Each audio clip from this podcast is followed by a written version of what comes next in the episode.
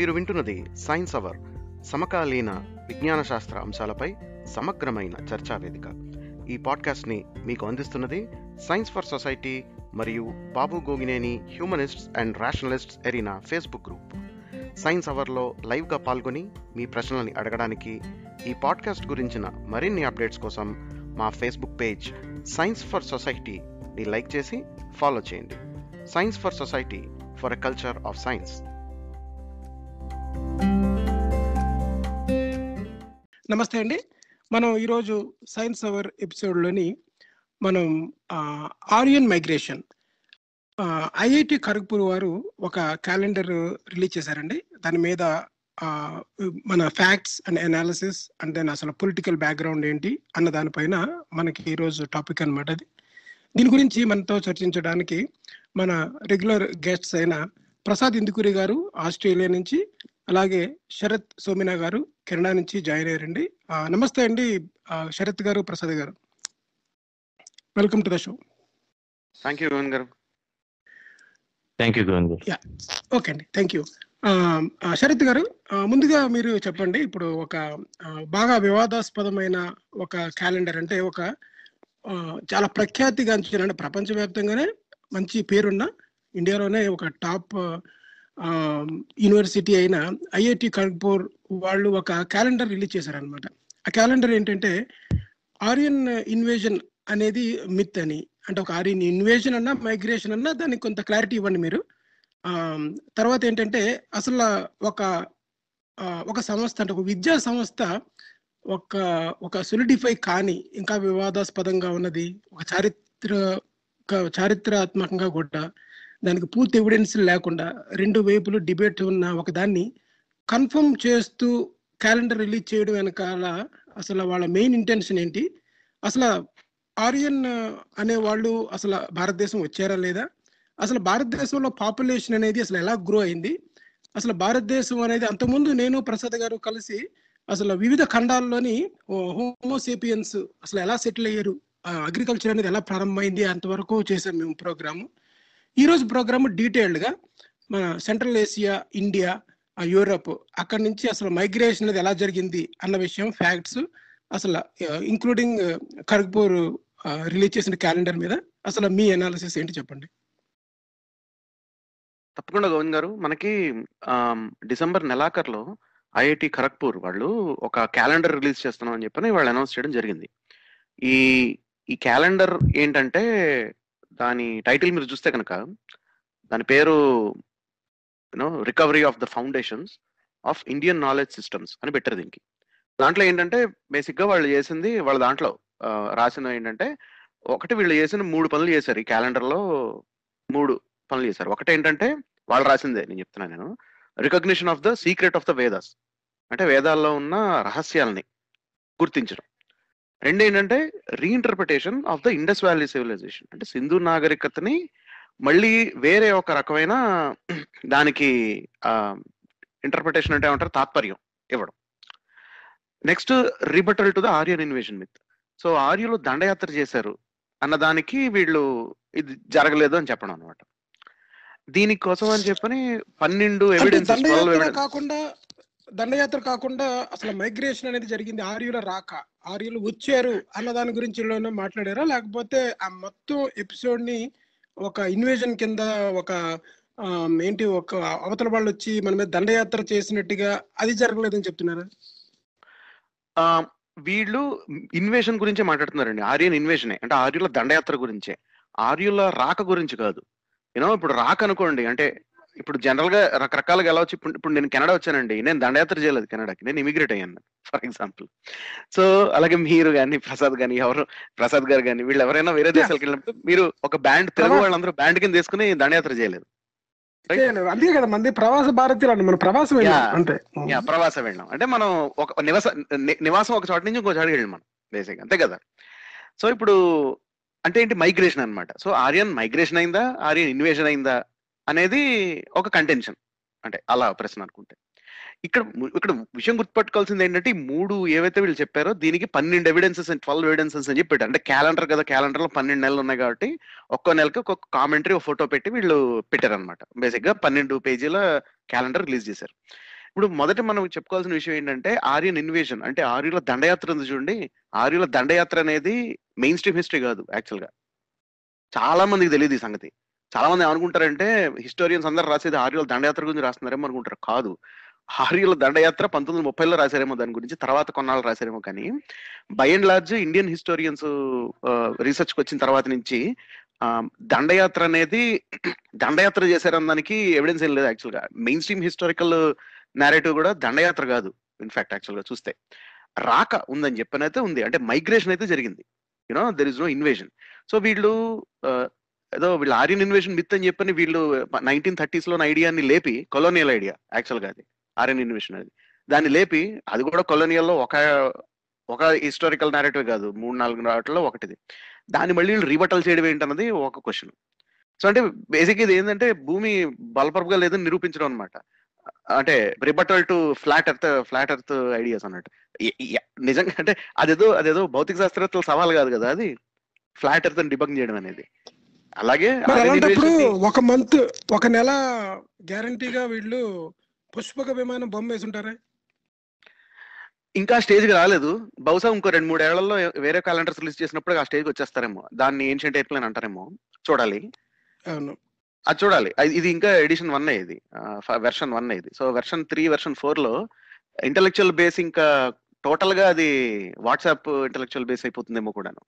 అన్నట్టు అన్న భయం అయితే నాకైతే ఉంది పర్సనల్గా బట్ ఎనీవే ఫస్ట్ ఒకటి ఏంటంటే ఈ మూడిట్లో ఒకటి ఏంటంటే వీళ్ళు కొత్తగా రీబట్టలు ఏం చేయక్కర్లే. ఆర్యన్ ఇన్వేషన్ మిత్ అనేది ఆర్యన్ ఇన్వేషన్ మిత్ అనేది అది మిత్ అని చెప్పని అన్నదే మెయిన్ స్ట్రీమ్ హిస్టరీ ఇన్వేషన్ అనేది ఏమి జరగ జరిగిందనడానికి ఏమి యూనో ఏదో యుద్ధాలు జరిగినట్టు కానీ లేకపోతే ఏదో మెసాకర్స్ జరిగినట్టు కానీ ఆర్కియలాజికల్ ఎవిడెన్స్ ఏం లేదు ప్రస్తుతం వరకు. యూనో సింధు నాగరికత. అంటే అక్బర్ బాబరు దండయాత్ర చేసి వచ్చినట్టుగా చెప్తున్నారు వీళ్ళు. అంటే ఇక్కడ మెయిన్. పర్పస్ ఏంటంటేనండి ఇప్పుడు అక్బరు బాబరు వీళ్ళందరూ కూడా మన వాళ్ళు కాదు బయట నుంచి వచ్చారని చెప్పినట్టుగానే అలాగే మన బ్రిటిష్ వాళ్ళు కానీ పోర్చుగీస్ వాళ్ళు కానీ మన దేశానికి వచ్చినట్టుగానే ఆర్యులు కూడా ఎక్కడ వచ్చారు అంటారేమో అన్న దానికి ముందుగానే ఇదంతా ఒక రకమైన ప్రిపరేషన్ అనుకుంటున్నాయి అవును. కానీ అంటే ఒకటండి ఇప్పుడు చూడండి ఇప్పుడు నేను నేను ఒకటి చెప్తానండి క్లియర్గా. నేనైతే చిన్నప్పుడు హిస్టరీ నేను చదువుకున్న దగ్గర నుంచి తర్వాత తర్వాత మెయిన్ స్ట్రీమ్ హిస్టరీ బుక్స్ ఏ చదివినా సరే నేను యూనో ఏన్షియంట్ ఇండియా హిస్టరీ చదివిన రోమిలా దాపర్ రాసిన చదివిన రోమిలా దాపర్ కాకుండా ఇండస్ వ్యాలీ సివిలైజేషన్స్ సివిలైజేషన్ తాలూకా స్టడీస్ చేసిన వాళ్ళు you know people like Asko Parpola కానీ ఇలాంటి యూనో హిస్టారియన్స్ అంటే వీళ్ళందరూ ఇండియన్ వాళ్ళు కాదు వీళ్ళందరూ మార్క్సిస్టులు కాదు వీళ్ళందరూ ఒక పర్టికులర్ ఐడియాలజికల్ పొజిషన్లో ఉన్నవాళ్ళు కాదు. జనరల్గా ఇండియన్ హిస్టరీ ఆర్కియాలజీ అంటే హిస్టరీ అంటే నా ఉద్దేశం ఆర్కియాలజీ నుంచి అంటే ఆ, పురా పురావస్తవకాల నుంచి తయారు చేసిన హిస్టరీ దాంట్లో వాళ్ళు లిటరేచర్ కూడా యూజ్ చేసుకుంటారు. యాక్చువల్గా ఇండియన్ అంటే మీరు చూస్తే కనుక ప్రాచీన భారత యూనో సాహిత్యం అంటే లిటరేచర్ని హిస్టారిక్ హిస్టరీకి హిస్టరీలో వాడుకునే లిటరేచర్లో ఋగ్వేదం ఉంది ఉదాహరణకి.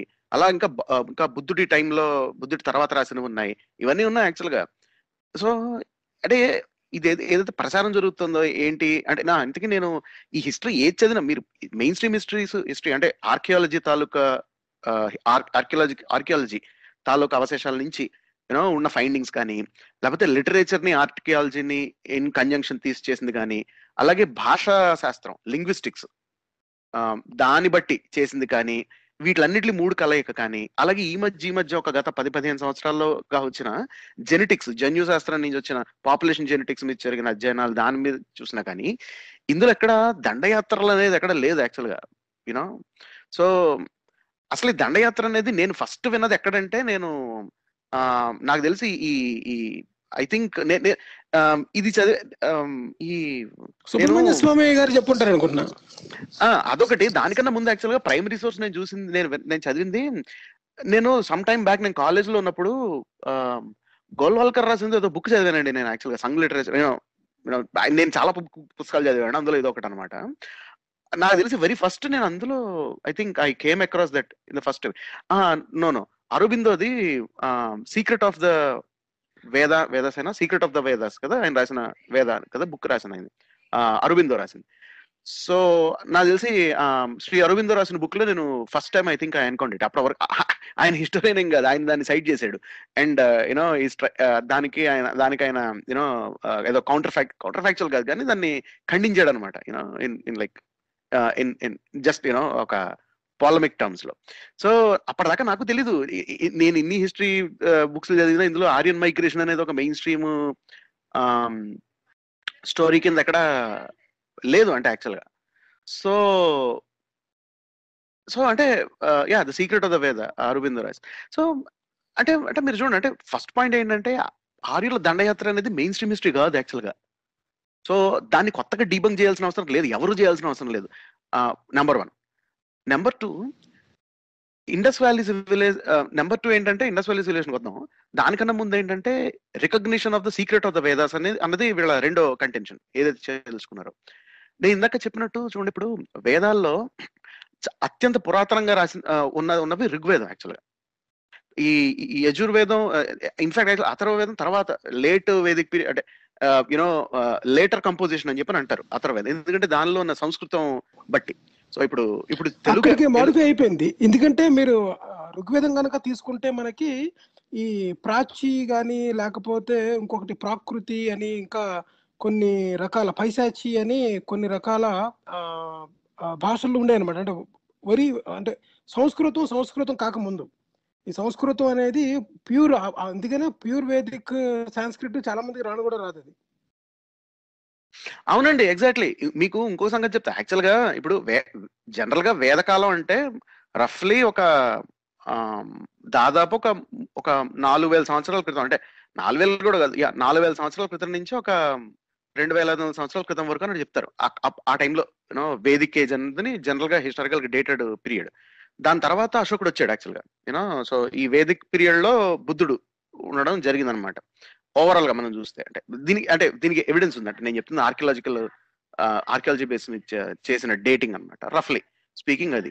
ఇప్పుడు మీరు చూస్తే ఆ, పాణిని దాదాపు యూనో ఫోర్త్ సెంచరీ బీసీ అండి అంటే రెండు వేల ఐదు వందల సంవత్సరాల క్రితం పాణిని ఉన్నది. Panini was like one of the ancient world linguistics అంటే భాషా భాషావేత్తల్లో పాణిని ఒకడు. నాకు తెలిసి ఇప్పటి వరకు పురా అంటే ఏన్షియంట్ టైమ్స్లో ఇప్పటి వరకు సర్వైవ్ అంటే వర్క్స్ సర్వైవ్ అయ్యి ఎక్కువగా వర్క్ రికగ్నైజ్ అయిన భాషావేత్త పాణిని అనుకుంటా. సో సంస్కృతం ఏంటంటే యాక్చువల్గా పాణిని ఏం చేశాడంటే గ్రామర్ స్ట్రక్చర్ జనరేటివ్ గ్రామర్ అంటారు దాన్ని. అంటే వ్యాకరణ వ్యాకరణాన్ని వ్యాకరణం యాక్చువల్గా ఒక అబ్స్ట్రాక్ట్ స్ట్రక్చర్ కింద దాన్ని ప్రతిపాదించవచ్చు అంటే సాఫ్ట్వేర్ లాగా అనమాట అంటే without even talking about hardware so so Panini ఏం చేశాడంటే అష్టాధ్యాయం రాశాడు అనమాట ఒక ఒక కంపోజిషన్ ఉంది. సో సంస్కృతం భాషకి పాణిని వ్యాకరణాన్ని పెడితే అంటే అప్పటి ముందున్న సంస్కృతానికి పాణిని వ్యాకరణం పెడితే ఇప్పుడు మనం చూస్తున్న సంస్కృతం వచ్చింది అనమాట అంటే యూనో ప్రతి మచ్ తర్వాత వచ్చిన సంస్కృతం అనేది.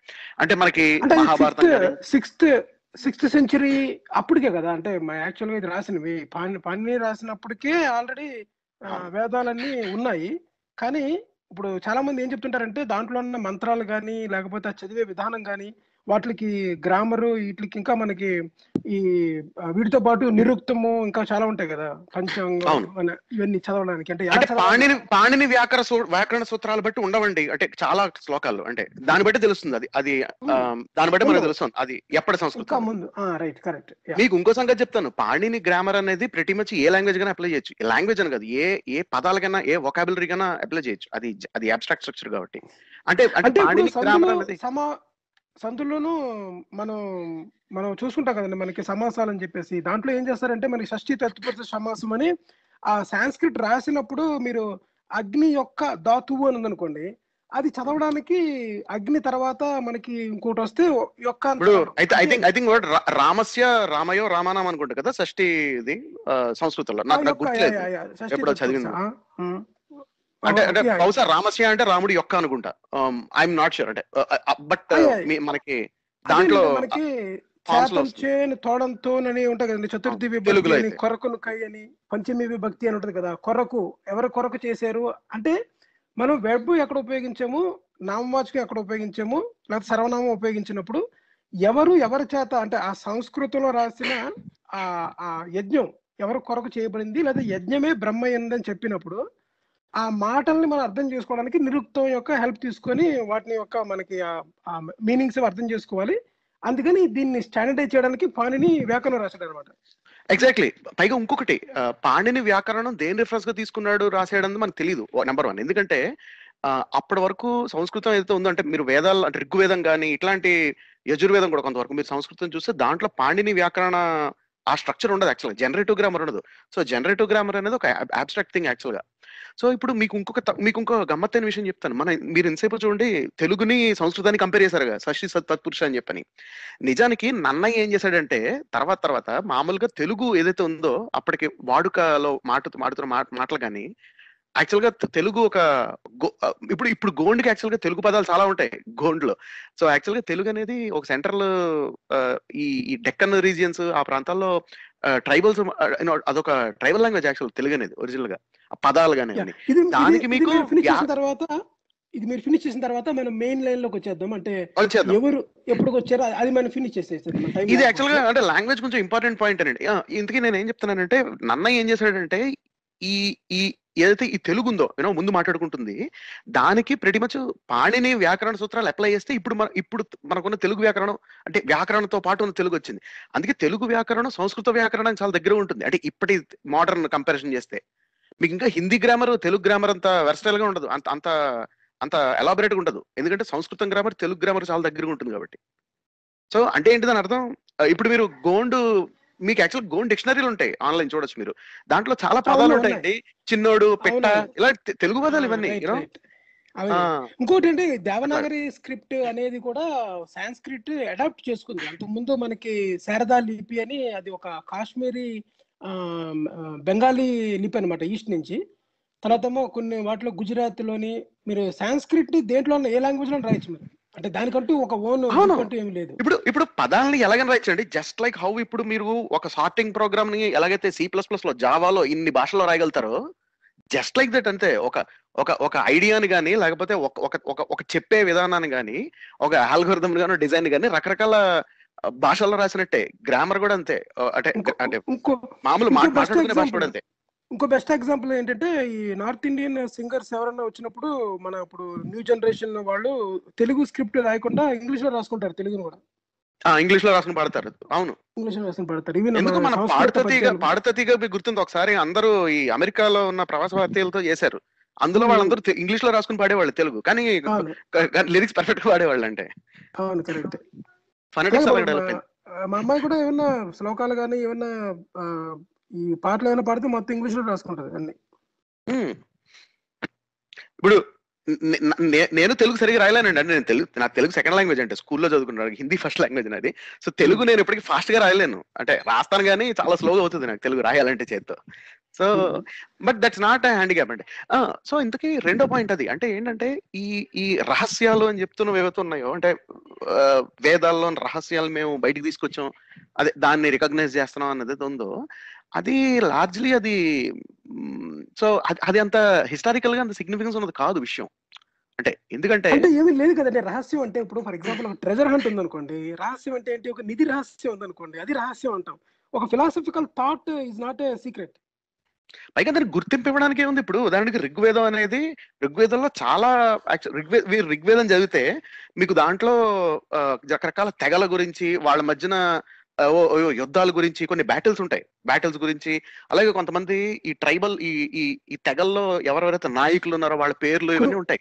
కురుక్షేత్ర యుద్ధం లాంటిదే దాంట్లో కూడా జరుగుద్ది. సేమ్ ఎగ్జాక్ట్గా. అందులో కూడా జోదం జరుగుతుంది. జోదంలో ఓడిపోతారు అనమాట ఓడిపోతే వాళ్ళ భార్యని తీసుకెళ్ళిపోతారు వాళ్ళు. అప్పుడు జోదం అనేది ఎంత చెడ్డదో చెప్పడానికి వాళ్ళ భార్యలు చెప్తుంటారు అనమాట సో ఎగ్జాక్ట్గా మనకి మహాభారతంలో అటువంటి సన్నివేశమే ఉంటుంది. అంబేద్కర్ గారు ఏం చెప్తారంటే ఒకవేళ ఇది చూసే ఇదే ఇన్స్పిరేషన్ అయి ఉంటుంది మహాభారతం రాయడానికి అని చెప్పుంటారు మొత్తం యాజ్ ఇట్ ఈస్గా స్టోరీ అంతా అలాగే ఉంటుంది. అంటే మీరు చూడండి ఇప్పుడు ఆడవాళ్ళని ఎరగా వేసిన తర్వాత యుద్ధాలు జరగడం అనేది ప్రతి చాలా కల్చర్స్లో ఉన్న స్టోరీస్ కూడా ఉన్నాయి. అంటే మనం హనీ ట్రాప్ అంటాం అదని ఆ, ఇప్పటికీ జరుగుతున్నాయి హనీ ట్రాప్ ఈ మధ్య ఈ మధ్య కొంతమంది అరెస్ట్ చేశారు హనీ ట్రాప్ చేస్తున్నారు. సో అంటే అంటే మీరు అంటే ఓవరాల్గా ఏంటంటే అంటే స్టోరీ టెల్లింగ్ అంటే స్టోరీ టెల్లింగ్ లోను పురాణాలు అంటే పురాణాలు అంటే ఎప్పుడో రాసిన కథల్ని పురాణాలు అంటారు. అది పేరు అంతే ఇప్పుడు రాసిన కథల్ని సాహిత్యం అంటారు. అంటే తేడా అంతకన్నా తేడా లేదు. ఎప్పుడు రాశారు అన్నదే కానీ ఇవన్నీ ప్రతి మచ్ స్టోరీ టెల్లింగ్ మనుషులు చేసిన స్టోరీ టెల్లింగ్లో భాగాలు ఇవన్నీ. ఇప్పుడు ఇప్పుడు ఒకటండి ఇప్పుడు స్టోరీ టెల్లింగ్ అనేది అంటే లైక్ మైథాలజీ స్టడీస్ అనేది ఉంది. అంటే దాన్ని కూడా స్టడీ చేస్తారు. అది ఒక సెపరేట్ టాపిక్ అందులో అందులో సైకలాజికల్ ఎలిమెంట్స్ చాలా ఉంటాయి. You know the bring all these things cultural psychological సామాజిక అప్పటి సామాజిక పరిస్థితులను అర్థం చేసుకోవడానికి కూడా పురాణం యొక్క సాహిత్యం ఉపయోగపడుతుంది. ఉపయోగపడుతుంది. సో ఇప్పుడు ఏంటంటే ఋగ్వేదాన్ని అదే స్టేటస్లో తీసుకున్నారు హిస్టోరియన్స్ మెయిన్ స్ట్రీమ్ హిస్టరీలో మీకు భారత ఉపఖండంలో ప్రతి మచ్ ఒక నాలుగు వేల సంవత్సరాల క్రితం నుంచి తీసుకున్న చరిత్రలో సోషల్ హిస్టరీ కానివ్వండి లేకపోతే ఈవెన్ ఈ ఆర్కియాలజీ ఆర్కియాలజికల్ ఎవిడెన్స్ నేను కొంత దానికి ఊతంగానో లేకపోతే దాన్ని ఇంకా ఇంటర్ప్రిట్ చేయడానికి ఈ ఋగ్వేదాన్ని తీసుకున్నారు యాక్చువల్గా హిస్టోరియన్స్ ఇది మెయిన్ స్ట్రీమ్ హిస్టరీ ఇదంతాను. నేను చెప్తుంది. సో కొత్తగా వీళ్ళు గుర్తింపు దేనికి ఇస్తున్నారు? సీక్రెట్స్ ఆఫ్ ద వేద అంటే ఏ రహస్యాలు గుర్తింపు ఇవ్వాలి వీళ్ళు? నాకు అర్థం కాదు. కొత్తగా ఐఐటి ఖరగ్పూర్ వాళ్ళు వచ్చేసి. నేటివ్ అంటే ఇక్కడ ఈ భూభాగంలోనే పుట్టింది. ఈ భూభాగంలో పుట్టిన దాంట్లోనే మనకి ప్రపంచంలో ఉన్న ఎన్నో రకాల థాట్ ప్రాసెస్కి పునాది ఇక్కడి నుంచే లభించింది అని చెప్పడానికి అనమాట అట్ ద సేమ్ కానీ కానీ కానీ అది కానీ అది హిస్టారికల్ ప్రాజెక్ట్ కాదు అది సుప్రమసీ ప్రాజెక్ట్ అది. అది అది ఆధిపత్యం project. ప్రాజెక్ట్ అది. హిట్లర్ అది history కాదు హిట్లర్. ప్రాజెక్ట్ ఎగ్జాక్ట్లీ అది అది. నాజీ జర్మనీ వీళ్ళు చేసిన వీళ్ళ తరహా చేసిన ప్రాజెక్ట్ అది. అంటే ఏంటంటే ఇప్పుడు చూడండి ఇప్పుడు నాజీ జర్మనీ వాళ్ళు ఏమన్నారంటే జర్మన్ ఫిజిక్ అని చెప్పిన ప్రోగ్రామ్ తీసుకొచ్చారు. అందులో ఏంటంటే ఫిజిక్ భౌతిక శాస్త్రవేత్తల్లో యూదులు అంటే జర్మన్ రేస్ ఆర్యన్ రేస్ అని వాళ్ళకి వాళ్ళు పెట్టుకున్నారు ఒకటి సో వీళ్ళు కాని వాళ్ళందరివి వాళ్ళందరివి సైడ్ లైన్ చేసేసి అవన్నీ వాళ్ళు చేయలేదని. For example relativity credit Einstein కాకుండా వేరే వాళ్ళకి ఇవ్వడానికి. అట్లా ట్రై చేసిన సందర్భాలు ఉన్నాయి ఉదాహరణకి. అంటే అది మోడర్న్ హిస్టరీ కాబట్టి అది పెద్దంత వర్కౌట్ అవ్వలేదు వాళ్ళకి. బట్ అంటే చూడండి. కొంతమంది ఒక ఒక క్యాస్ట్కి సంబంధించిన బ్లడ్ గ్రూప్లోని రక్త కణాలన్నీ ఒకే లైన్లో వెళ్తున్నాయి అని చెప్పినట్టుగా ఇప్పుడున్న భావజాలం అప్పుడు కూడా ఉండేది. ఒక ఒక రేస్ వాళ్ళు సాధించిన ఘనతలే నిజమైన ఘనతలో మిగతా వాళ్ళు చేసింది కాదని చెప్పడానికి. ఇక మూడోదండి ప్రాజెక్ట్ వీళ్ళు చేసింది ఏంటంటే ఆ మూడిట్లో మూడోది ఏంటంటే reinterpretation of Indus valley civilization ఇది అంటే ఈ రీఇంటర్ప్రిటేషన్ అండి నాకు తెలిసి వీళ్ళకన్నా ఇంకా బాగా కథ ఇంకా వేరే కూడా చెప్పగలుగుతారండి. నాకు తెలిసి ఇంకా క్రియేటివ్ మైండ్స్ ఉంటే కథ ఇంకా బాగా చెప్పగలుగుతారు. ఎందుకంటే ఫ్యాక్ట్తో సంబంధం లేకుండా వీళ్ళు రాశారు కాబట్టి క్యాలెండర్లో. అల్టిమేట్లీ అదే. ఇప్పుడు ఇప్పుడు ఉదాహరణకి ఇప్పుడు వీళ్ళు ఏమంటున్నారు వీళ్ళు? సింధు నా అంటే వీళ్ళు అంటుంది ఏంటంటే సింధు నాగరికతని కొత్తగా దానికి వేరే తాత్పర్యాన్ని దానికి ఏమంటారు? వేరే ఇంటర్ రీఇంటర్ప్రిటేషన్ చేద్దాం అన్నది వీళ్ళ అన్నది. వీళ్ళ ఇంకొక కంటెన్షన్ అనమాట ఈ అంటే వీళ్ళ ఇంకో వీళ్ళు వీళ్ళ ఇంకొక గోల్ అనమాట ఈ మూడిట్లో వాళ్ళు వాళ్ళ వాళ్ళ స్టేటెడ్ గోల్ క్యాలెండర్లో ఉంటాయి మూడు చేస్తున్నాం అని చెప్పని. దీనికి ఏంటంటే పన్నెండు ఇలస్ట్రేషన్స్ ఫోటోలు పెట్టి ఎవిడెన్స్ అని చెప్పని పెట్టారనమాట నాకు తెలిసి ఇప్పుడు మనం మూడో పాయింట్కి వెళ్ళొచ్చు. ఈ ఇండస్ వ్యాలీ సివిలైజేషన్ గురించి వీళ్ళు చేసిన అసలు వీళ్ళు చేసిన ఇంటర్ప్రిటేషన్ ఏంటి? అసలు మామూలుగా దానికి ఉన్న ఇంటర్ప్రిటేషన్ ఏంటండి? నేను ఒక మూడు నాలుగు ఉదాహరణలు చెప్తానండి. వీళ్ళు వీళ్ళు రాసిందల్లా ఏంటంటే ప్రతి పేజ్ లోనూ వీళ్ళు రాసింది వీళ్ళు ఫస్ట్ పాయింట్ ఏంటంటే ఒక ఫ్లవరీ ఇంటర్ప్రిటేషన్ ఆఫ్ స్పిరిచువాలిటీ తీసుకొచ్చారు. అంటే వేదాల్లో ఉన్న స్పిరిచువాలిటీని సంబంధించిన సింబల్స్ లాగా తీసుకున్నారు. ఒక చాలా ఫ్లవర్ ఇంటర్ప్రిటేషన్ చాలా క్రియేటివ్ ఇంటర్ప్రిటేషన్ అది. తీసుకొచ్చి ఇండస్ వ్యాలీ సివిలైజేషన్లో ఒక ఏదో ఒక ఒక ఏదో ఒక ఆర్టిఫాక్ట్ దానికి ఫోటో పెట్టేసి ఇది అది ఒకటే అని చెప్పారు అనమాట వీళ్ళు. అంటే మీరు డావిన్సీ కూడా సినిమా చూసారా? చూస్తే కనుక చూడండి అందులో టామ్ హ్యాంక్స్ సినిమా ఉంటుంది. నవల ఇంకా. ఘోరంగా ఉంటుంది. అంటే నేను. నవల కూడా. ఘోరంగా అంటే నవల ఇంకా ఎక్స్క్లూజివ్ ఉంటుంది? చాలా చాలా సెన్సార్ ఉంటుంది కదా మన హాలీవుడ్లోని దాని మీద చాలా ఇది జరిగినట్టున్నాయి. జరిగింది. అంటే కానీ మీరు చూడండి ఇప్పుడు డామిన్సీ కోడ్లో బేసిక్గా అందులో అందులో ఉన్న థీరీలని హైపోసిస్ లని ఎలా ఉంటాయంటే మీకు మీకు ఫర్ ఎగ్జాంపుల్ అందులో లియోనార్డో డవించి పెయింటింగ్ ఉంటుంది లాస్ట్ సప్పర్ అని దాన్ని చూపించి అదిగో చూసావా అది ఎలా ఉంది అని అని అబ్జర్వేషన్ కింద చేసి దాని వెనకాల పెద్ద థీరీ చెప్పేస్తాడు అనమాట ఫ్లవర్ ఇంటర్ప్రిటేషన్ కానీ యాక్చువల్గా మీకు మెయిన్ స్ట్రీమ్ బిబ్లికల్ స్టడీ ఏది అది ఇంటర్ప్రిటేషన్ కాదు. మీరు ఆ painting Last Supper painting contact చూసినా అది గానే కాదు. అంటే ఫర్ ఎగ్జాంపుల్ అంటే ఏంటో కాన్స్పిరసీ అనమాట అది. కాన్స్పిరసీ అలవడం అనమాట ఇప్పుడు ఇప్పుడు చూడండి ఇప్పుడు మీకు గుర్తు మీరు నైన్ లెవెన్ టవర్స్ అప్పుడు ఒక చాలా ఒక వీడియో చిన్న చిన్న వీడియో క్లిప్ సర్క్యులేట్ అయ్యేది. ఏంటంటే మీకు ట్వంటీ అవర్స్లో ఒక టవర్లోకి మీకు ఏరోప్లేన్ వెళ్ళిపోతుంది. కానీ వెళ్ళే ముందుగానే అది బ్లాస్ట్ వచ్చినట్టు మీకు వీడియో ఉంటుంది అనమాట యాక్చువల్గా Hmm. రివర్స్లో ఉన్న వీడియో యాక్చువల్గా టైం రివర్స్లో ఉన్న వీడియో సో ఇప్పుడు చూపించి వీళ్ళు ఏంటంటే అంటే మీరు చూసారా ఏరోప్లేన్ గుద్దకుండా ముందే అది పేలిపోయింది. సో అందుకని ఇది కాన్స్పిరసీ అని చెప్పింది సో అంటే ఏంటంటే మీరు ట్విస్ట్ చేసి ఫ్యాక్ట్ని ట్విస్ట్ చేసి అంటే దాన్ని చూడాల్సిన పద్ధతిలో కాకుండా వేరే రకంగా దాన్ని చూపించి అంటే జస్ట్ చిన్నగా మీరు దాని పక్కన ఒక ఫ్లవర్ ఇంటర్ప్రిటేషన్ ఇచ్చాడు అనమాట ఇప్పుడు ఒక ఎగ్జాంపుల్ ఏంటంటే స్వస్తిక అండి. ఇప్పుడు మనందరికీ తెలుసు ఇప్పుడు హిందూ ప్రస్తుతం అంటే మెయిన్ స్ట్రీమ్ హిందూ అలాగే జైన్ మతం కానీ బౌద్ధుల మతంలో కానీ స్వస్తిక అనే సింబల్కి చాలా ప్రామినెంట్ సిగ్నిఫికెన్స్ ఉంది కదా.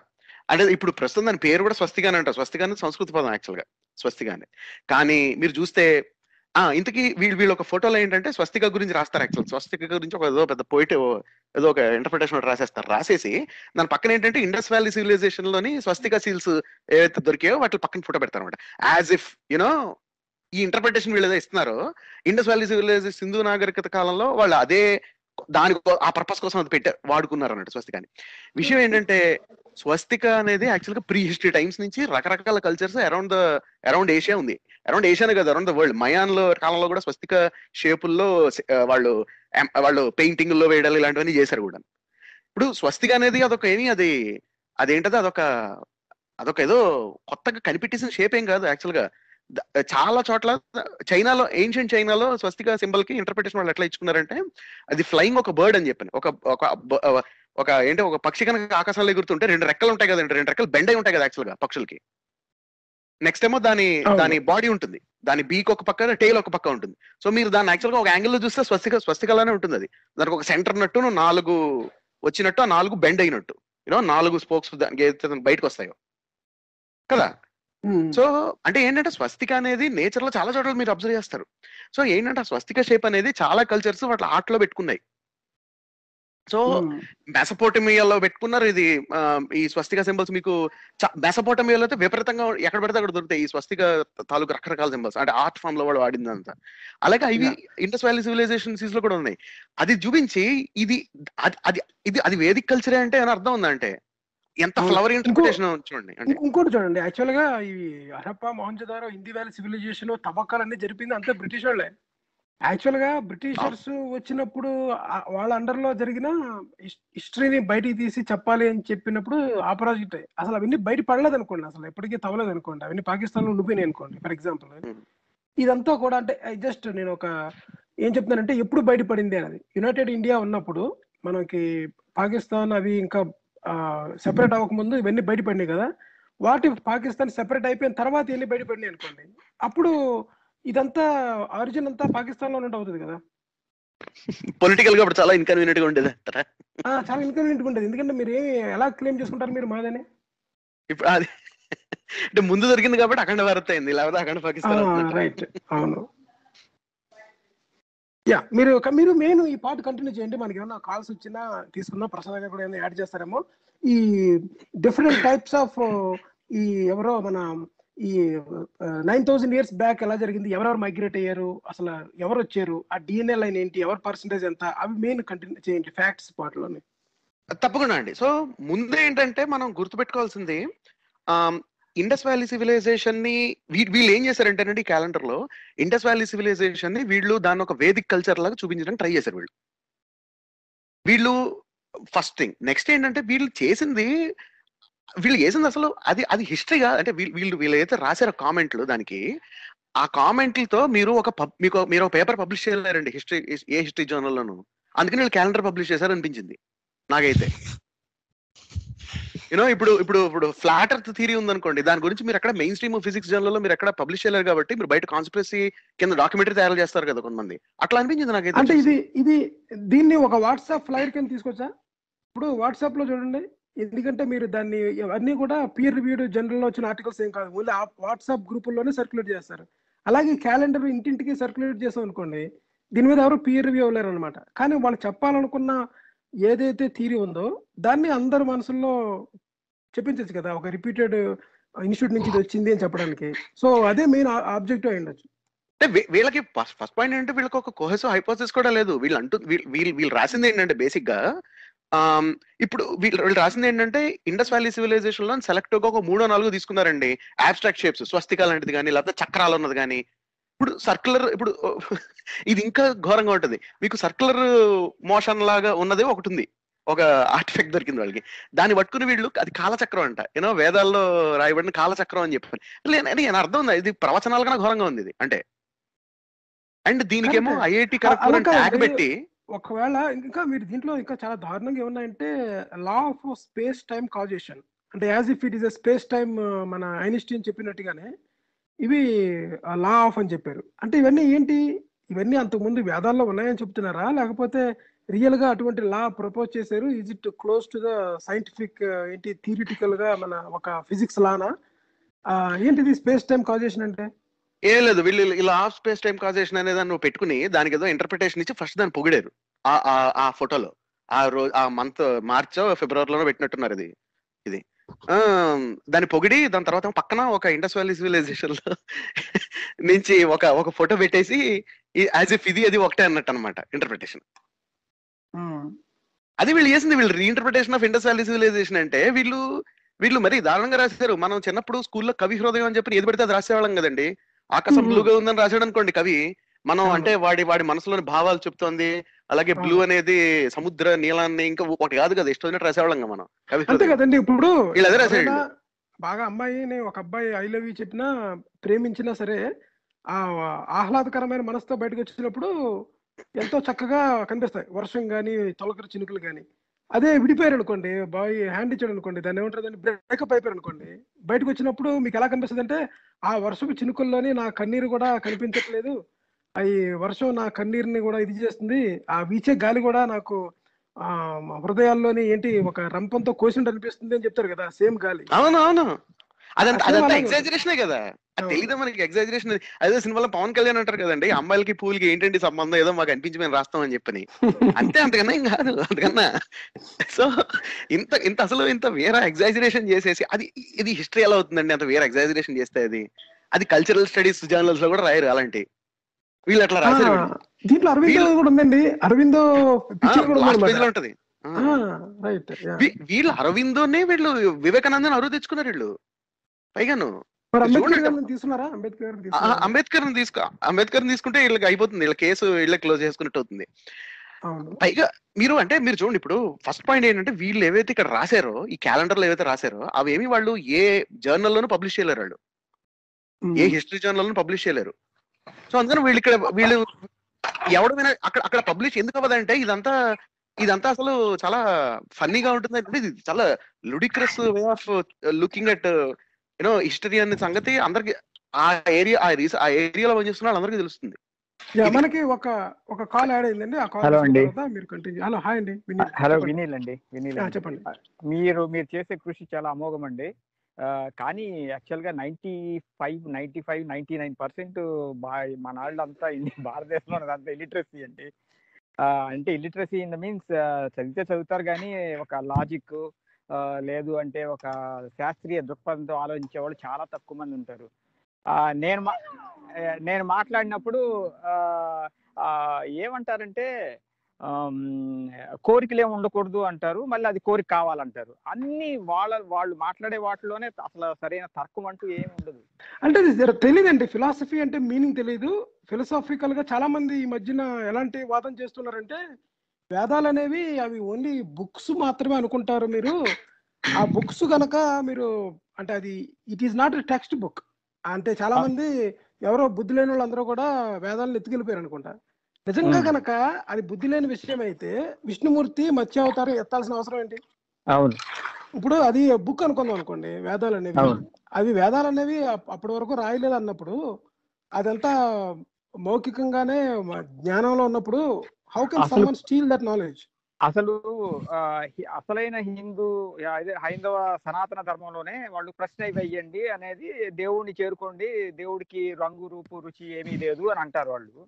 లేను లేదు అని అసలు ప్రశ్న వేస్తేనే సహించుకోలేరు కోపం వచ్చేస్తుంది. ఎక్కడ లేని ఫ్రస్ట్రేషన్ కోపం. అప్పుడు టెంపుల్స్ ఉన్నాయని దేవుడికి ఆకారం కల్పించే కదండి. రంగు రుచి లేని లేనప్పుడు ఆల్మోస్ట్ అల్లాలా ఉండాలి. ఆ నేను ఒకటి అడిగాను. ఇప్పుడు శైవం వైష్ణవం రెండు ఉన్నాయి కదా. వాళ్ళు వైష్ణవులు ఇంకార్పొరేట్ చేస్తారు. శైవాన్ని. శైవాన్ని దాని పనిలో మింగిల్ చేసేసుకున్నారు. దానికి ఉదాహరణ ఏంటంటే తిరుపతి గుడి మీద సెక్స్ బొమ్మలు ఉంటాయి ఆ బొమ్మలు ఎందుకు ఉన్నాయి అని అంటే అది శైవం యొక్క అది మూల సిద్ధాంతం.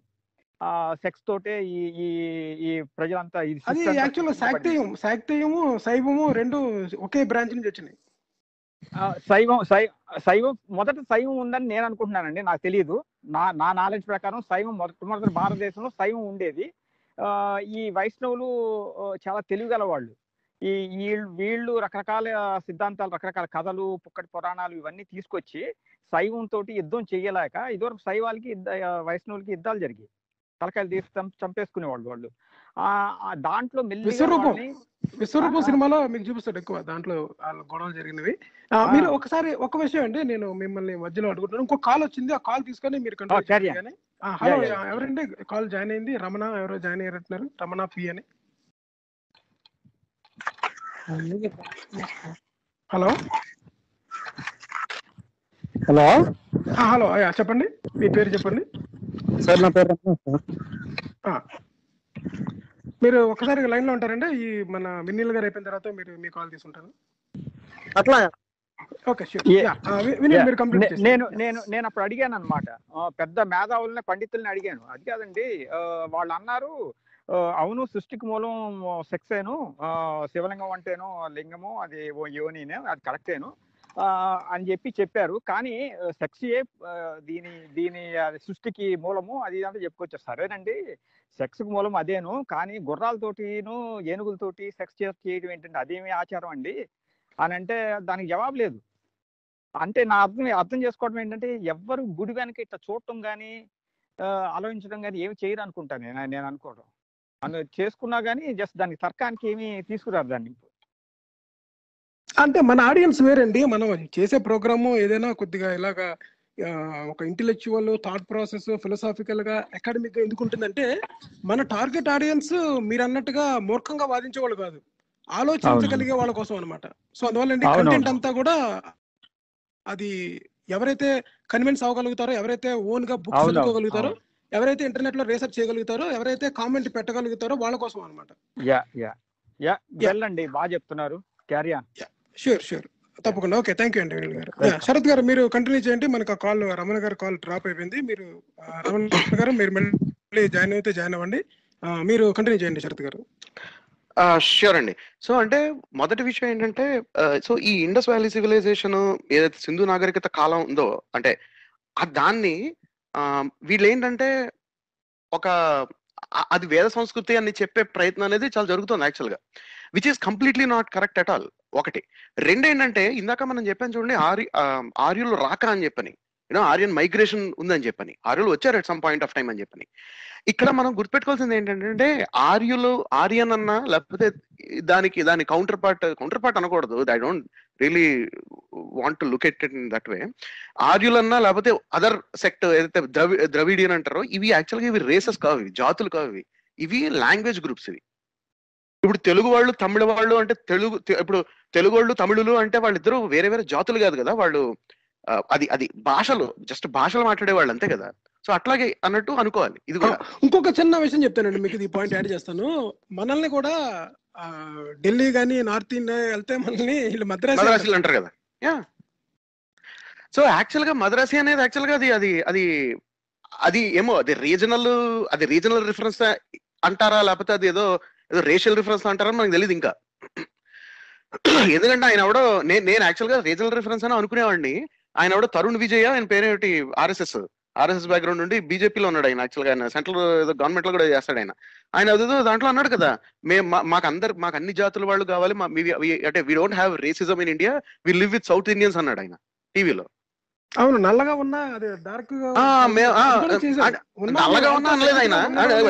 అంటే అంటే నల్లగా ఉన్నా లేకపోతే మీసాలు ఉన్నా లేకపోతే లావుగా ఉన్నా ఇదేం లేదు. ఆయన అన్నది ఏంటంటే we are not racist we don't have problem of racism in India for example we live with South Indians అన్నారు. అండి నాకు తెలియదు ఎప్పుడు మాట్లాడినా సరే ఉయ్యని ఉపయోగించకూడదు అయ్యని ఉపయోగించాలి. యా అంటే వాళ్ళు ఒక్కళ్ళైతే సింగిల్ అవుట్ అయిపోతారు అంటే వాళ్ళని తిడతారు. వి అంటే మందిలో వీళ్ళు నలుగురిలో నారాయణ. అయిపోతారు. రైట్ రైట్ యా అంటే.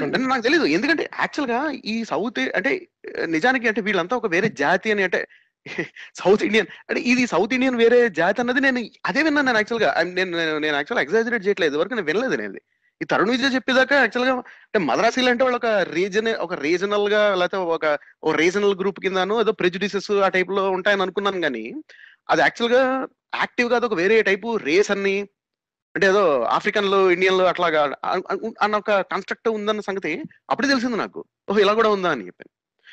సో అంటే అంటే మీరు చూడండి అంటే ఇప్పుడు ఇది ఒకటి. రెండో ఆస్పెక్ట్ ఏంటంటే ఇప్పుడు ఈ ఆర్యులందరూ అంటే ఈ ఆర్యన్ లాంగ్వేజ్ మాట్లాడే తెగ ఏవైతే ఉందో వీళ్ళందరూ ఇండిజినస్గా వచ్చారు అన్నది ఇంకో క్లెయిమ్ అనమాట దీంట్లో. అంటే ఈ ప్రాజెక్ట్లో ఒక పార్ట్ అది. దీన్ని ఇండిజినస్ ఆర్యన్ థియరీ అంటారు దీన్ని. యాక్చువల్గా. అంటే అంటే దీని దీని ప్రకారం ఏంటంటే ఈ ఎవరైతే అంటే ఈ ఇండో యూరోపియన్ లాంగ్వేజ్ మాట్లాడు వీళ్ళు ఇండో యూరోపియన్ లాంగ్వేజ్ అని కూడా అంటారు అంటారండి దాన్ని సంస్కృతం అంటారు దాన్ని. యాక్చువల్గా సంస్కృతం అనేది one of the Indo European languages యాక్చువల్గా సంస్కృతంతో పాటు వేరే ఇండో యూరోపియన్ లాంగ్వేజెస్ కూడా ఉన్నాయి. వీటిలన్నిటికీ యాక్చువల్గా మీకు లాంగ్వేజ్ స్టడీస్లో లింగ్విస్టిక్ స్టడీస్లో దీనికి దీనికి మాతృభాష కూడా ఉంటుంది మూల భాష.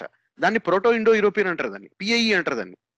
దాని మీద అసలు చాలా రీసెర్చ్ ఉంది. మీకు మీకు యాక్చువల్గా క్రెడిల్ ఆఫ్ సివిలైజేషన్ అంటే మీకు మొట్టమొదటి నాగరికతలు జనరల్గా ఇరాన్ ఆ, ప్రాంతాల్లో వచ్చానంటారు యూనో సుమేరియా దాన్ని దాని అంటారు దాన్ని ఫెర్టైల్ క్రెసెంట్ అంటారు దాన్ని. అక్కడ వెరీ ఫస్ట్ యాక్చువల్గా అగ్రికల్చర్లో చాలా పంటలు పండాయి. ప్రిడామినెంట్లీ అది వేరే టాపిక్ కానీ బట్ అక్కడ నుంచి మీకు రకరకాల చోట్ల మైగ్రేషన్స్ అయ్యాయి. ఏషియాలోకి మైగ్రేట్ ఇమిగ్రేషన్స్ అయ్యాయి. మీకు టువర్డ్స్ కాస్పియన్సీ అయింది. క్యాస్పియన్సీ దగ్గర నుంచి మళ్ళీ ఏషియాలోకి వచ్చాయి. మళ్ళీ ఇండియన్ సబ్ కాంటినెంట్ వచ్చిన మైగ్రేషన్స్ ఉన్నాయి. మళ్ళీ యూరోప్కి వెళ్ళిన ఇమిగ్రేషన్స్ మైగ్రేషన్స్ ఇవన్నీ ఉన్నాయి. ఇవన్నీ మైగ్రేషన్స్ ఇవన్నీ. ఇవన్నీ ఏంటంటే వీళ్ళందరూ ది హోల్ దీనంతా ఈ ఇండో యూరోపియన్ ఏదైతే మైగ్రేషన్స్ జరిగాయో దీని వెనకాల చాలా పెద్ద లింగ్విస్టిక్ స్టడీ ఉంది బ్యాకింగ్ అంటే వీటిలన్నిటి వీటిలన్నిటికి ఈ భాషలన్నీ యాక్చువల్ కన్స్ట్రక్ట్ చేయొచ్చు మీరు. మీకు ప్రోటో ఇండో యూరోపియన్ లాంగ్వేజెస్ అని చెప్పని ఒక కొన్ని సెట్ ఆఫ్ లాంగ్వేజెస్ ఉన్నాయి. దాంట్లో సంస్కృతం ఒకటి. Indo European లాంగ్వేజెస్లో. వీటిలన్నిటికీ చాలా. మంది ఏమంటారంటే అండి తెలుగుకి మూలం కూడా సంస్కృతం అనుకుంటారు ఇంకొక తెలుగుకి మూలం సంస్కృతం కాదు తెలుగు తెలుగు. వ్యాకరణానికి మూలం పాణిని వ్యాకరణ సూత్రాలు ఒకటి. రెండు ఏంటంటే తెలుగు తెలుగు పదాల్లో చాలా సంస్కృత పదాలు వచ్చాయి తర్వాత తర్వాత కానీ మీరు చూస్తే నాట్ నెసర్లీ సో ఇప్పుడు నేను ఇందాక చెప్పాను చూడండి గోండి పదాలు చాలా ఉంటాయి యాక్చువల్గా తెలుగులో తేట తెలుగు. అంటారు చూడండి ఇప్పుడు తేట తెలుగు అంటారు చూడండి. అంటే ఉదాహరణకి ఇప్పుడు వీళ్ళు ఎవరు మన ముళ్ళపూడి వెంకటరమణ రాసే టైప్ తెలుగు కానీ ఆ టైప్ తెలుగు. ఉంటుంది చూడండి ఇప్పుడు- బుడుగు. దాంట్లో ఉంటుంది. బుడుగులో రాసే తెలుగు కానీ లేకపోతే ఆయన ఇంకా వేరే రాసిన కోతి కొమ్మ చేయని లేకపోతే చాలా వరకు ముళ్ళపూడి వెంకటరమణ రాసిన సినిమాల్లో డైలాగులు కానీ తేట తెలుగు అంటారు కదా అలా తెలుగు అంటారు కదా. అది యాక్చువల్గా అందులో సంస్కృత పదాలు ఎక్కువ ఉండవు చాలా తక్కువ ఉంటాయి అందులో. మీరు ఇంతకుముందు చెప్పారు కదండి చిన్నోడు పిట్ట అని చెప్పారు కదా అలాగే ఉంటాయి తెలుగు పదాలు. అవును తెలుగు అల- అలతి తెలుగు అంటారు కదా తేట తెలుగు అంటే అలాగే ఉంటుంది. అందరికీ అర్థమయ్యే తెలుగు కదా? తేట తెలుగు అంటే మీనింగ్ ఏంటి? ఎవరికి అర్థం కాని తెలుగు ఏంటి? సంస్కృతం పదాలు వచ్చేసిన తెలుగు. ఇది వరకు మీకు గుర్తుందా మనకి? చిన్న చిన్న అర్థం కాదు అది. చిట్టి చిలకమ్మ టైప్ పాటలు ఉండేవి చూసారా? చిన్న చిన్నవి. మనం పాడుకునేవాళ్ళం. అటువంటివన్నీ కూడా తేట తేట తెలుగులోనే ఉంటాయి. పెద్ద పెద్ద గంభీరమైన ఈ మహాభారతం రామాయణం అన్ని ప్రవచనాలు చెప్పినట్టుగా పెద్ద తెలుగు పదాలు ఏమి ఉండవు వాటిలో అవునండి ఉండవు.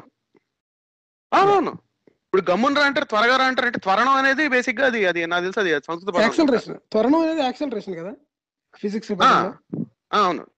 అవును. ఆ- అంటే చూడండి అది సంస్కృత పదం పెడిసాం తీసుకొచ్చి మనం దాన్ని తెలుగు మీడియంలో. అది వేరే టాపిక్ అని బట్ బట్ అల్టిమేట్లీ ఏంటంటే ఐవీసీ అనేది ఐవీసీ లో ఐవీసీ అనేది యాక్చువల్గా అంటే ఇండస్ వ్యాలీ సివిలైజేషన్ అనేది ఈ ఇండో యూరోపియన్ భాషలో మాట్లాడలేదనడానికి బొచ్చుడంత ఎవిడెన్స్ ఉంది. అసలు ఉన్న ఎవిడెన్స్ అంతా అదే. అసలు ఇండస్ వ్యాలీ సివిలైజేషన్లో మీకు ఇండో యూరోపియన్ భాషల తాలూకా ఒక్క నమూనా కూడా దొరకలేదండి. How can you say that it is Vedic culture or you know it's all Aryan culture అని ఎట్లా అంటారు? రిగ్వేదిక్ కల్చర్ అని కానీ ఇంకోటి కూడా ఒక పదం ఉంది ఇక్కడ క్యాలెండర్లో ఏంటంటే ద సెంటర్ ఆఫ్ ఏంటి centre of excellence for Indian knowledge system Indian knowledge system అంటే ఏంటి అసలు?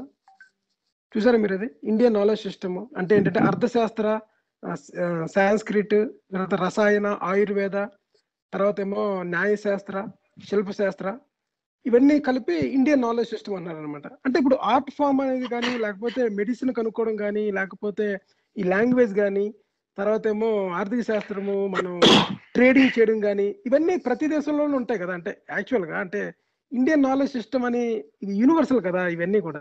ఏమండి ఇండస్ నేను చెప్తానండి. ఇండస్ వ్యాలీ సివిలైజేషన్లో అండి ఇండస్ ఇండస్ వ్యాలీ సివిలైజేషన్లో వాళ్ళు యూనో వాళ్ళు దాని ఏమంటారు వర్తకం చేసేవాళ్ళు.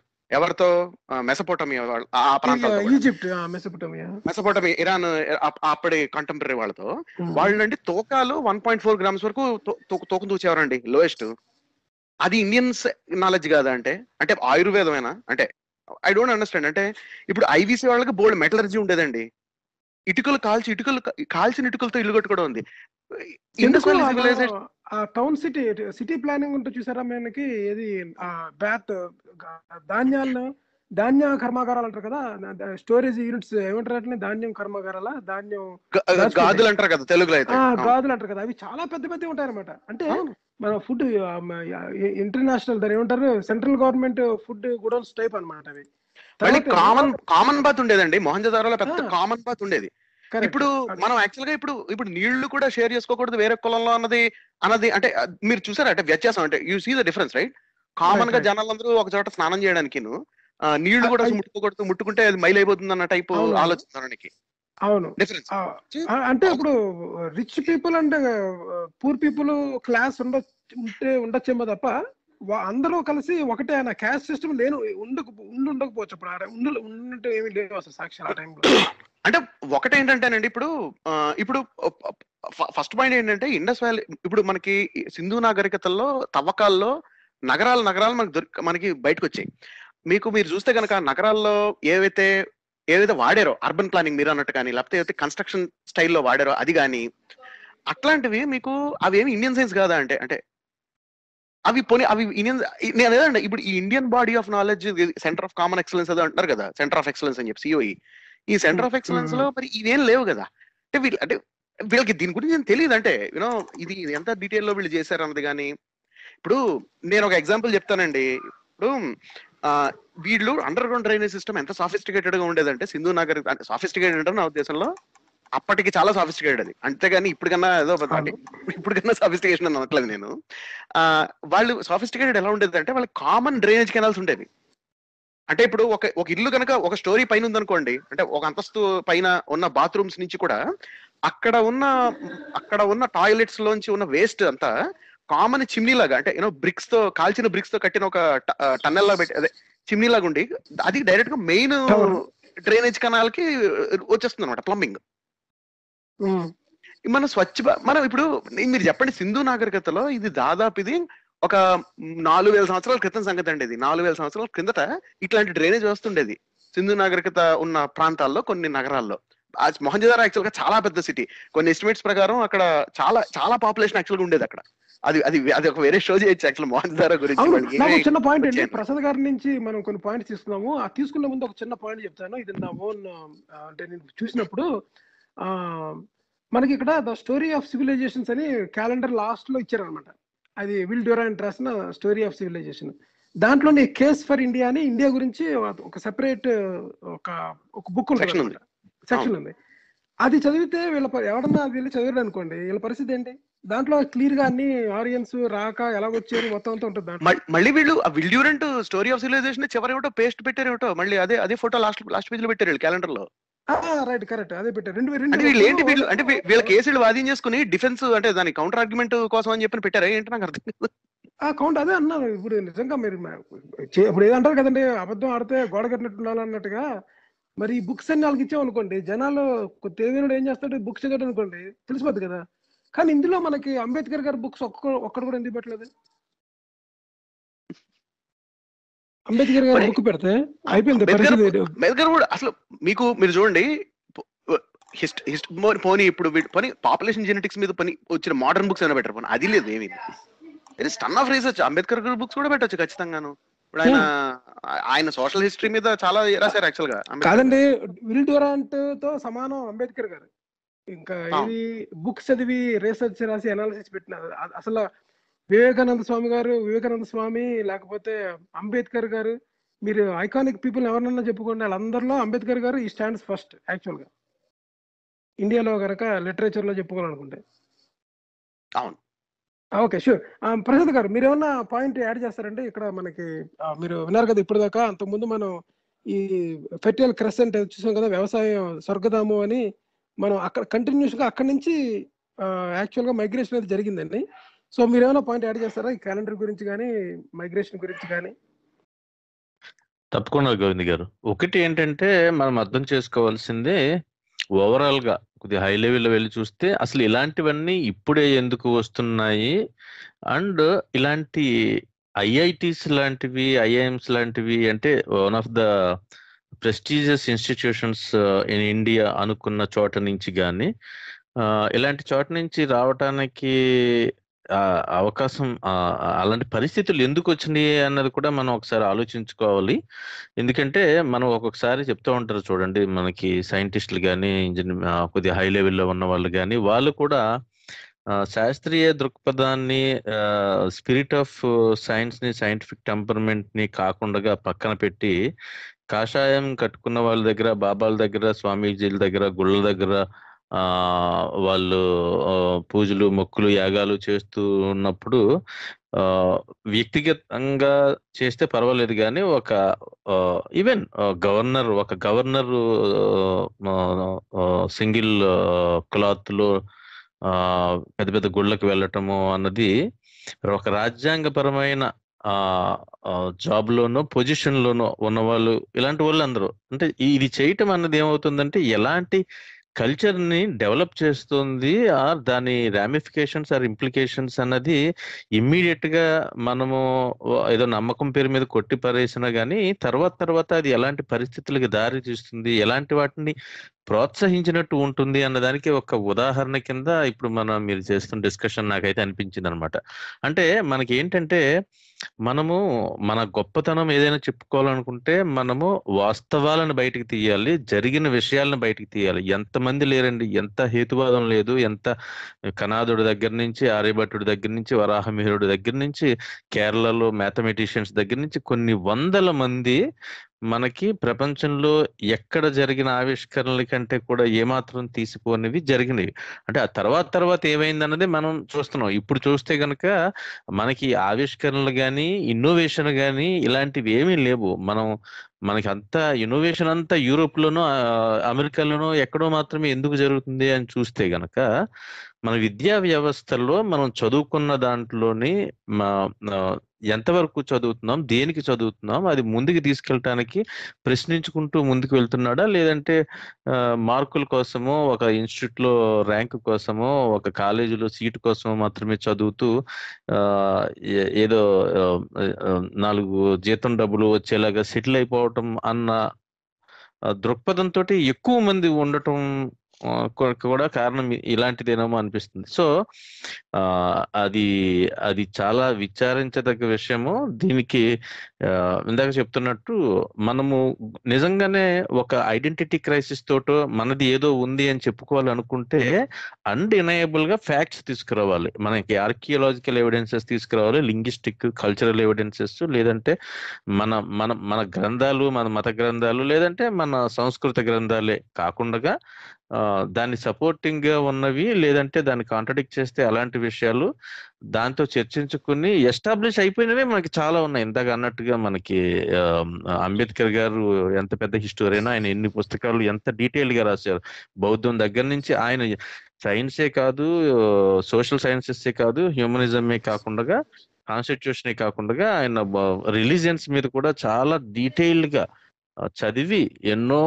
పుస్తకాలు పురాణాల అంత ఆయన అవును. ఆయన కమెంట్ చేయడం పుస్తకాలు రాయడం కూడా జరిగింది. సో మనకి ఒక పాయింట్ని ఎస్టాబ్లిష్ చేయడానికైనా దాన్ని ఆల్రెడీ ఎస్టాబ్లిష్ ఉన్న దాన్ని డీబంక్ చేయడానికో ఫాల్స్ అని ప్రూవ్ చేయడానికైనా కానీ మనకు కావాల్సింది మన జబ్బలు మనం చరుచుకోవటం కాదు. ఎవిడెన్స్ తోటి డేటా తోటి రావాలి. అండ్ అది అన్డెనైబుల్గా ఉన్నప్పుడు that will become again history history ఎప్పుడు కూడా. మారుతుంది. సైన్స్ మారినట్టే హిస్టరీలో కూడా తప్పులు లేదంటే పొరపాట్లు ఉండొచ్చు. ఇట్ కెన్ ఆల్సో అప్డేట్ అంతేగాని మేము అనుకున్నది ఏదో కొన్ని అర్థం కానివి కొన్ని సీక్రెట్ లాగా ఉన్నాయని ఎక్కడో నాలుగు ఐదు సింబల్స్ని కొన్ని బొమ్మల్ని కొంతమంది ప్రముఖులు గత వంద రెండు వందల సంవత్సరాలలో ఉన్నటువంటి వ్యక్తుల కొద్దిగా ఫేమస్ వ్యక్తుల యొక్క కొటేషన్స్ని తీసుకుని వచ్చి క్యాలెండర్లో వేసినంత మాత్రాన అది చరిత్ర కాదు అని వాళ్ళు తెలుసుకోవటం మంచిదండి. థ్యాంక్ యూ థ్యాంక్ యూ అండి ప్రసాద్ గారు. ఆ, శరత్ గారు మనం మీరు ఇంకా మనకు ఫైవ్ మినిట్స్ ఉంది. మీరు ఫైవ్ మినిట్స్లోని మెయిన్ మీరు ఇయర్స్ ఏ సంవత్సరంలో వచ్చారు? తర్వాత ఏమో హంటర్ గ్యాదరర్స్ తర్వాత ఏమో అనటోలియన్ పాస్ట్రాలజిస్ట్ అని చెప్పారు కదా. మీరు మీరు రాసుకున్న నోట్స్ చాలా బాగుందండి అది. దాని గురించి క్లుప్తంగా చెప్పండి అది చాలా ఇంపార్టెంట్ ఈ షోకి. ష్యూర్ అండి. అంటే అంటే అంటే నా ఉద్దేశంలో అంటే బిఫోర్ గోయింగ్ టు జెనెటిక్స్ ఒకటే ఏంటంటే మనం అర్థం చేసుకోవాల్సింది మనకి సింధు నాగరికత అనే సింధు నాగరికత అనేది అది అంటే దట్ ఈస్ సింధు నాగరికతలో ఉన్న జనాలు వాళ్ళు మాట్లాడిన భాష కానీ లేకపోతే వాళ్ళు వాళ్ళు వాళ్ళు బతికిన పద్ధతి కానీ లేకపోతే వాళ్ళు నగరాలు నిర్మించుకున్న తీరు కానీ ఇది ఇప్పుడు వీళ్ళు ఏవైతే ఈ ఇండియన్ నాలెడ్జ్ సిస్టమ్స్ అన్నారో వాస్తు శాస్త్రం ఆయుర్వేదం అని చెప్పి దీనికి చాలా డిఫరెంట్గా ఉన్నది అది. ఫస్ట్ పాయింట్ మనం అర్థం చేసుకో మనం గమనించాల్సింది. ఇదంతా ఆర్కియాలజీ ఎవిడెన్స్ మీద ఉన్నది. మొదటిది. రెండోది ఏంటంటే ఇండస్ వ్యాలీ ఇప్పుడు ఈ సింధు నాగరికతలో వాళ్ళు అక్కడ యాక్చువల్గా ఉన్న స్క్రిప్ట్ దాన్ని ఇండస్ స్క్రిప్ట్ అంటారు దాన్ని. అంటే వాళ్ళు వాళ్ళు రాసుకున్నవి. యూనో అక్కడ అక్కడ ఉన్న ఇన్స్క్రిప్షన్స్ అవి చూస్తే కనుక ఆ ఇండస్ స్క్రిప్ట్ ఇంకా మనం డిస్కవర్ చేయలేదు. యూనో దాని తర్వాత వచ్చినది ఈ బ్రహ్మీ స్క్రిప్ట్ ఇది. ఆ, తర్వాత వచ్చిన ఈ బ్రహ్మీ స్క్రిప్ట్ అంటాం కదా ఈ ఈ అంటే తర్వాత రాజులు అంటే వేదిక్ పీరియడ్లో తర్వాత వచ్చిన వేదిక్ పీరియడ్లో ఉన్న స్క్రిప్ట్స్ కానీ ఆ భాష వేరు ఈ భాష వేరు. రెండు. మూడోది ఏంటంటే ఓవరాల్గా ఉన్న లాంగ్వేజ్ స్టడీస్ లింగ్విస్టిక్ స్టడీస్ నుంచి మనకి చాలా చాలా బాడీ ఆఫ్ ఇన్ఫర్మేషన్ ఉంది చాలా బాడీ ఆఫ్ నాలెడ్జ్ ఉంది. ఎందుకంటే ఎందుకంటే మనకి లింగ్విస్టిక్ స్టడీ అనేది కేవలం ఇండియాలోనే చేయట్లేదు. రకరకాల చోట్ల నుంచి చేస్తున్నారు కాబట్టి. కాబట్టి ఈ సంస్కృతం అనే భాష అనేది పూర్తిగా ఇండియాలో ఇండిజినస్గా ఒరిజినేట్ అయింది అనేది చాలా లాఫబుల్ స్టేట్మెంట్ అది. ఎందుకంటే అంటే అది ఎట్లా ఉందంటే అందరూ జీవ జీవ పరిణామాల నుంచి వచ్చారు మనుషులు మాత్రం సెపరేట్గా వచ్చారు అన్నట్టు ఉందన్నమాట క్లైమ్ ఇట్ ఇట్స్ రిడిక్యులస్ అంటే it doesn't even fit with the body of you know knowledge of linguistic studies so ఇప్పుడు ప్రోటో ఇండో ఇండో యూరోపియన్ అంటే ఇండో యూరోపియన్ భాషల్లో సంస్కృతం ఒకటి. అలా ఇండో యూరోపియన్ లాంగ్వేజెస్ అన్ని అన్నిటికీ మూల భాష ఉంటుంది ప్రోటో ఇండో యూరోపియన్ అని చెప్పని. సో ప్రోటో ఇండో యూరోపియన్ ఈ ప్రోటో ఇండో యూరోపియన్ అనేది దాదాపు ఈ రఫ్లీ ఎనిమిది వేల సంవత్సరాల క్రితం కానీ అప్పుడు మాట్లాడుకునే వాళ్ళని ఆ కాల ఆ- ఏరియాలో ఉన్న తెగలు. ఏ జాగ్రఫికల్ ఏరియాలో అయితే వీళ్ళు ఉండేవాళ్ళు అక్కడ భాష మాట్లాడుకునే వాళ్ళని జనరల్గా అండర్స్టాండింగ్ మనకున్నది. దాని తర్వాత వచ్చిన భాషలు ఇవన్నీ. సో ఈ హోల్ ఈ ప్రాజెక్ట్ ఏదైతే ఉందో అంటే అందరు ఇక్కడే ఒరిజినేట్ అయ్యారని లేకపోతే యూనో ఈ సంస్కృతి ఇక్కడే ఒరిజినేట్ అయిందని కానీ ఇవన్నీ చాలా రిడిక్యులస్ క్లెయిమ్స్ ఇవి. ఎందుకంటే వీటికి వ్యతిరేకంగా చాలా ఎవిడెన్స్ ఉంది కాబట్టి మనకి. So this is what we have to understand అంటే లింగ్విస్టిక్ అనాలిసిస్ బట్టి చూస్తే కేవలం లాంగ్వేజ్ స్టడీస్ అండ్ ఆర్కియాలజీ బట్టి చూస్తే మనకి ఇండస్ వ్యాలీ సివిలైజేషన్ సింధు నాగరికతలో వాళ్ళు మాట్లాడుకునే భాష కానీ వాళ్ళకున్న సంస్కృతి కానీ ఇవి this is somewhat different from the Vedic culture this is somewhat different from somewhat different అండి this completely different from Sanskrit అనేది మనకు అర్థమవుతుంది. అండ్ ఇండస్ స్క్రిప్ట్ అనేది డిసిఫర్ చేసినప్పుడు మనకి ఇంకా సమాచారం తెలుస్తుంది దీని గురించి.